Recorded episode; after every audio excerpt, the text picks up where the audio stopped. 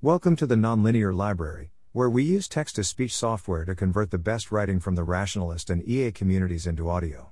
This is The Urgency of Normal, an exercise in bounded distrust, published by Zvi on February 3, 2022 on Less Wrong. Note, this post, except for the introductory section here in brackets, was written continuously as I investigated the situation, then split off from the weekly post. Except for adding this first paragraph to provide context, I did not go back and edit based on later observations. You can choose whether to look at the toolkit in question first, or whether to proceed as I did and look at it after. I hope people do a mix of those two things. This attack is an excellent example of the rules of bounded distrust, and what happens when the experts say something that someone thinks the narrative should continue to dislike, so they get turned on. What matters isn't truth, what matters is whether you are being loyal to narrative, or giving aid and comfort to the enemy with wrong facts. I wrote that before looking at the toolkit, because I use the rules of bounded distrust or anything other than the Twitter thread above. This is a hit job, so one can assume this is the best they've got to hit them with. When the first problem is that something is being picked up by the wrong people, you make your true objection very clear. It's that this supports conclusions you don't like, and you are in pure soldier mindset. When your second problem is not an error but warning that when you misrepresent science to further a cause trust suffers, you doth protest way too much. What you're saying is, look what you made me do, forcing me to misrepresent the situation and forcing me to label you as providing misinformation. This will destroy trust. Or more bluntly, Credentialed scientists going against other credentialed scientists will destroy trust in science, so you're not allowed to do that. Or at a minimum, oh boy, are we going to use isolated demands for rigor. The last note, about them being somewhat receptive to correcting errors, makes it clear that they're willing to correct such errors, somewhat being a clear insinuation word, but that this does not matter because accuracy never mattered anyway, only narrative. And then the kicker, that seals it all in place and shows exactly how this mindset works, but this is a Pandora's box situation, and it will set us back in our collective goal of getting schools back to normal. Advocating for getting things back to normal, you see, is going to delay getting things back to normal, because now the wrong people are calling for a return to normal before we want them to, and we can't reward this kind of behavior, so now we have to punish both you and them by delaying the return to normal until you learn who is boss. Or alternatively, by advocating for this against narrative while being experts, and going too soon, you've poisoned the well for when we actually want a reverse course, since we'll have to wait a while now to avoid being too embarrassed, which will slow things down. There's also a bit of the logic that goes if you go back to normal, that will cause more COVID, thus preventing us from going back to normal, which is everyone's goal. Why do you hate being normal? I'm not sure if I'm hoping it's delusional or not. And of course, the part where our collective goal is a return to normal is a blatant lie. Level 2 is to read the Mother Jones post. The headline, which, remember, is always bullshit in these situations, also clickbait, is these doctors wanted to get schools back to normal. Their botched effort may backfire. If you actually wanted to get things back to normal, of course, you wouldn't be going around highlighting the ways in which a botched effort may backfire. You'd be trying to improve the quality of the effort and fix the errors.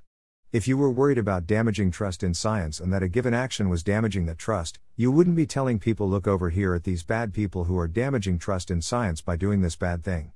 When your entire frame is to emphasize how much damage is being caused, and taking special care and pointing out the things that cause damage when people notice them, one can only conclude that your local goal is to cause a bunch of damage. I certainly can't find any actual arguments here against returning to normal by February 15th, which is the policy proposal of the urgency of now. The one specific error pointed to is a claim that child suicides rose during the pandemic, which has since been corrected. That does seem like one of those mistakes you need to be careful to avoid in a thing like this. Other than that, they link to threads, so those threads are next up. I'll start with the one by Emily Smith. The third slide reminds us of the permanent midnight agenda of shifting from no COVID 19 at not like the flu to well, actually, children should permanently mask to help prevent the flu. Note that the failure to adopt Emily's preferred frame here is claimed to constitute lying with data and cherry picking. What could be more cherry picked than comparing child COVID 19 deaths to the rate of child flu deaths during the pandemic?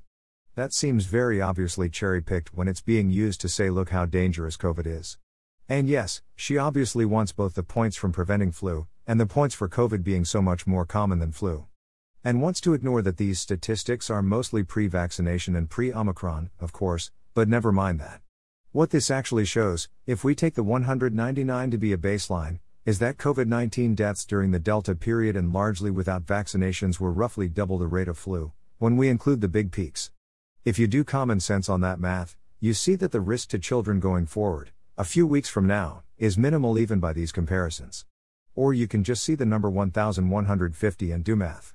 Meanwhile, the long COVID claim is that they actually did share the data? I notice I am confused there, but I'll have to see the original to know. Alright, what else have we got? Second thread is more extensive. It starts out by making clear it's here to show how wrong people are rather than fix mistakes. And it does not stop. It's dripping with venom. But it does contain specific points. Let's investigate. I notice I am confused, and including the under 17 number seems like pure framing. How is a 10.2% overstatement as awful as it gets? I'll assume for the moment Black's numbers are right. It's an error, but seems unlikely to be a dishonest one, and in what way does it even change the conclusion? Remember, there are 1,150 COVID deaths over two years. If there were 2,177 suicides in the year 2020, and we assume a similar number for 2021, then that's about a factor of four more deaths than COVID. That sounds to me like a reasonable use of vastly outnumbering, and not substantially different than if it was a factor of a little under 5. That's not to excuse statistical mistakes. They should be corrected. But this level of disgust doesn't make any sense unless it's performative. Here's the next complaint. I'm going to assume he meant from 2019 here, but what seems to be happening is we have a clear long term trend line of increasing suicides, in which the years 2017 and 2018 look like outliers that are above the curve. There was a drop from 2018 to 2019, which is before the pandemic. Then there was an on pace increase from 2019 to 2020. And then Black is accusing them of scientific misconduct for calling this increase an increase? Because while it was an increase, other groups also showed an increase, and it wasn't significant? So you can't say that a number went up if p less than 0.05? This is from the thread. So the argument is that a 13% increase wasn't significant because it was a narrow sample of 10 to 14 year old males, so calling it an increase is scientific misconduct, or something. Huh? This is the scientific misconduct he's claiming. So clearly, children did show an increase, and adults showed a decrease, with an overall decline of 2% in males and 8% in females. They say age group rather than one sex age group, so a 5% increase in male suicides for ages 25 to 34 could easily have been matched by a decrease in the female group.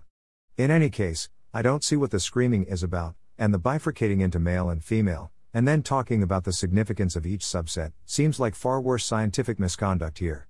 It's worth noting that the thread is full of typos errors that I'm ignoring or mentally editing to be correct, because it's not relevant. But if I were writing such a thread, I wouldn't, for example, put 159 child COVID deaths into 2019. He then cites a bunch of subgroup charts for some reason, and finally he gets to this, which I've always found super interesting. Yes.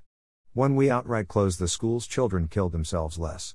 This is, indeed, not the ringing endorsement of our school system one might hope, rather, it is an indication that normal might have some very serious problems. I'm glad he brought this to our attention back in December. However, the same chart seems to show a very clear increase in suicides during the pandemic schooling. When kids were forced into combinations of remote learning and dystopian school conditions with distancing and masking and eating in the cold off sidewalks and such, suicides went up above baseline. Whereas when school was full on suspended, suicides went down. Curious. But no idea why he's pointing this out here? Wouldn't this be an argument in favor of normalization? As in, hey, there was that weird period where we didn't force kids to serve time at school and suicide went down, but then we started making them serve time again under bad conditions and it went up again, and putting the two together, suicides were still up for the year? So maybe that second thing is really terrible. So he then says school closures are associated with less risk and uses this as a reason to go to remote learning when the stats show that remote learning causes more suicides, unless I'm misreading the data in some way. His second section is on eating disorders, where he says the evidence is strongest and he basically agrees the pandemic has hurt kids, but he still finds the authors blameworthy in two ways. First, there are some subgroups that are doing better than other subgroups, and their summary doesn't mention this. Since he doesn't go further, I assume the statements actually made were accurate. Second, they neglected to show that ed admissions slowed when schools were opened. Given the lead time on eating disorders leading to ed admissions, I don't know what he was expecting. On his number three, he agrees the source says what it says, but he thinks the source is wrong in describing its own source. So Racine provided two different calculations. Black wants to use the one that gave a lower number, they use the one with a higher number. It's not obvious from context whether Racine thought one should clearly remove the low quality studies from the meta analysis here, so we have to go looking. Annoyingly, He doesn't link to the paper, but I think it's this one. Here's the results section of the abstract. Results random effect meta analyses were conducted. 29 studies, including 8,879 participants, met full inclusion criteria. Pooled prevalence estimates of clinically elevated depression and anxiety symptoms were 25.2%, 95% C, 21.2% to 29.7%, and 20.5%, 95% C, 17.2% to 24.4%, respectively. Moderator analyses revealed that the prevalence of clinically elevated depression and anxiety symptoms were higher in studies collected later in the pandemic and in girls. Depression symptoms were higher in older children. Conclusions and relevance pooled estimates obtained in the first year of the COVID 19 pandemic suggest that 1 in 4 youth globally are experiencing clinically elevated depression symptoms, while 1 in 5 youth are experiencing clinically elevated anxiety symptoms. These pooled estimates, which increased over time, are double of pre pandemic estimates. An influx of mental health care utilization is expected, and allocation of resources to address child and adolescent mental health concerns are essential. I think it's a fair heuristic that whichever analysis is listed in the abstract under results is the one the author thinks you should use. It's kind of really terrible to turn around and then accuse someone of a reading comprehension error for not disagreeing with the author. His number 4 is a restatement of number 3, so the same objections apply, no need to say more there. For number 5, He's again accusing the source of messing up and points us back to an earlier thread he wrote about it.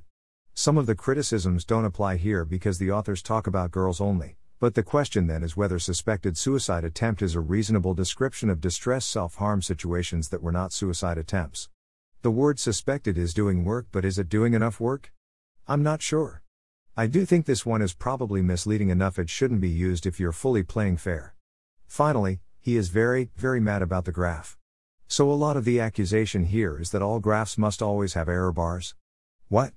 Yeah, the graph is a little loose if they're not fully representative samples, but if they are reasonable best efforts, I do believe you very much can do this. This seems to me to be some sort of category error on Black's part in number 24. It doesn't matter whether a number was the central point in the place you got it from, so as long as they're comparing like to like, it's fine, and if they weren't doing that, I presume there'd be screaming involved. Now, what's this improved graph? Actual no one does anything like this in a presentation, that's utterly ridiculous, and the scale of the numbers here is very different and also the things being listed and the sources of data and seriously what the hell, man. And you got to love the ending to the thread. This is him being less snarky. Which implies the existence of a past, more snarky person. So in conclusion, it seems clear that this is the thing where scientists or experts decide to suppress statements by others who are reaching conclusions or stating facts that the air quotes factions do not like.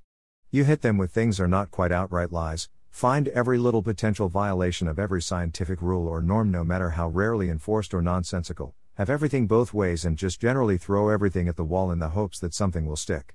In this case, the credentials involved were sufficiently strong, and the background sufficiently solid, that there weren't personal attacks on those levels. In this case, they're also trying to apply all of these scientific standards to an advocacy toolkit explicitly designed to be arguing for a cause. So now, Having seen all that, I suppose it's time to actually look at the current version of the toolkit and see what it says. Mostly it's calling for everyone to discuss the situation and the facts, and stating the obvious, which is that kids are not at much risk from COVID 19. The first thing that stuck out at me was this chart. I think we can all notice the exact dates on the yellow line, but the fact that one can draw that yellow line at all is something. This is the first big claim that is non obvious, as mentioned before 3a, 3b. 3b very explicitly supports their conclusion. 3a is a complex meta analysis mainly about adults, and it wasn't trivial to figure out if it was supporting. The whole issue is indeed confusing, and there are studies one could cite on both sides, so I'm going to presume they found one that supports their claim. I still owe everyone the long, long COVID post, and hopefully will find time to write it soon. I do think they are essentially correct in practice, and long COVID is not a substantially worse risk to children than long flu on a per case basis. Everyone who worries about kids and COVID needs to remember this graph and others like it. On their focus protection slide, they urge the vulnerable to wear well fitting N95s. It's time for us to move beyond this. If someone is vulnerable enough to need special protection, we need to get some P100 or better action going, but it's a quibble. Here are their core recommendations, which I fully endorse. Slide number 18 is interesting. Its title is Well controlled real world studies have not demonstrated any clear benefit of masking students. What is interesting is that, buried even in the presentation, after the recommendations are completed, is a note that the primary intervention doesn't even work, and when they tried to do a hit job on the toolkit, this wasn't even mentioned. Several additional slides point out that the evidence on school masking is at best threadbare. It's almost as if no one actually cares much if they do anything. Curious.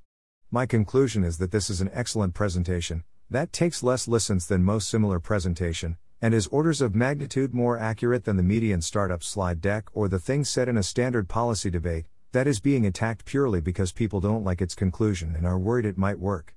That does not mean it will always be this easy. As I noted at the start, I was pretty damn sure it was going to turn out this way based on the subject matter and who the players were. Then the players were over the top obvious about it, and played even dirtier than I expected. That's probably normal in a situation like this. Sometimes, of course, it will go the other way. The original's problems will be real and the debunking of vital activity to remove something that very much should not be allowed to remain running around bunked. And often it won't be obvious which one you're dealing with. This was an easy problem, as was Marx Lincoln in the original Bounded Distrust. The good news is, most problems count as easy problems once you're used to the format. The players mostly aren't disguising what they are up to, because part of what they are up to is making what they are up to clear to other players. If the toolkit had been made in bad faith as a way to give ammunition to parents who wouldn't want masks or closures under any circumstances, there would be lots of clues. If the criticisms were mostly valid and the presentation was well meaning but deeply flawed, there'd be lots of clues pointing to that as well. I am happy to have this post serve as a Streisand effect, and have that dominate the something is wrong on the internet effect. By botching, even by normal standards, a hit job on this excellent toolkit from some top scientists, I've been alerted to its presence. And now, I share it with you. Thanks for listening. To help us out with the Nonlinear Library or to learn more, please visit nonlinear.org.